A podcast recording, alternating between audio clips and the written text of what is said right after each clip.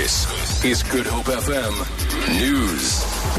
In the news, suspended Western Cape Police Commissioner Arno Lamoer and five co-accused are expected to appear in the Goodwood Magistrates Court today. He faces eight fraud and corruption charges stemming from his relationship with a Cape Town businessman. Lyndon Khan reports. Lamoer handed himself over about two months ago following a lengthy investigation by the Hawks.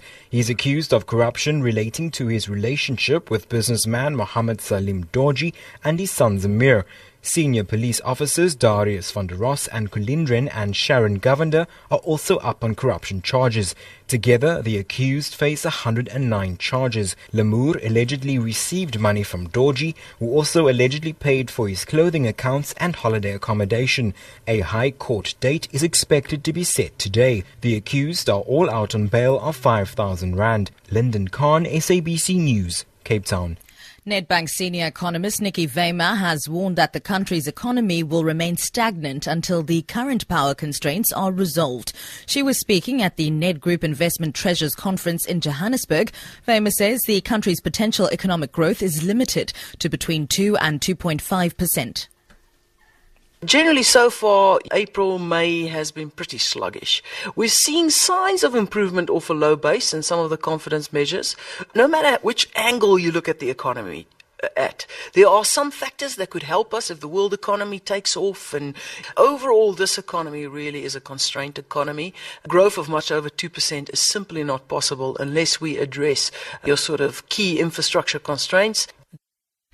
The National Council of Provinces has strongly condemned what it terms the EFF's irresponsible attempts to collapse a joint sitting of Parliament held to debate Youth Day yesterday.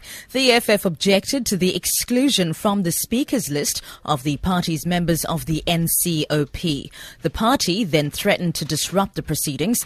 The NCOP says the whips of parties have the duty to ensure discipline among their members. And finally, the CEO of Twitter, Dick Costolo, is stepping down at the end of June. The company has given no reason for his departure, but the firm's financial performance has disappointed investors. Michelle Fleury reports. The announcement, not surprisingly given what Twitter is, was made over their website on their investor relations Twitter feed. They said that Dick Costolo would be stepping down at the end of the month. Jack Dorsey returns to the helm while the board starts the search for a permanent replacement. Uh, the reaction on Wall Street has been fairly swift. The share price has been up. Investors were concerned that Twitter wasn't generating enough profit quick enough.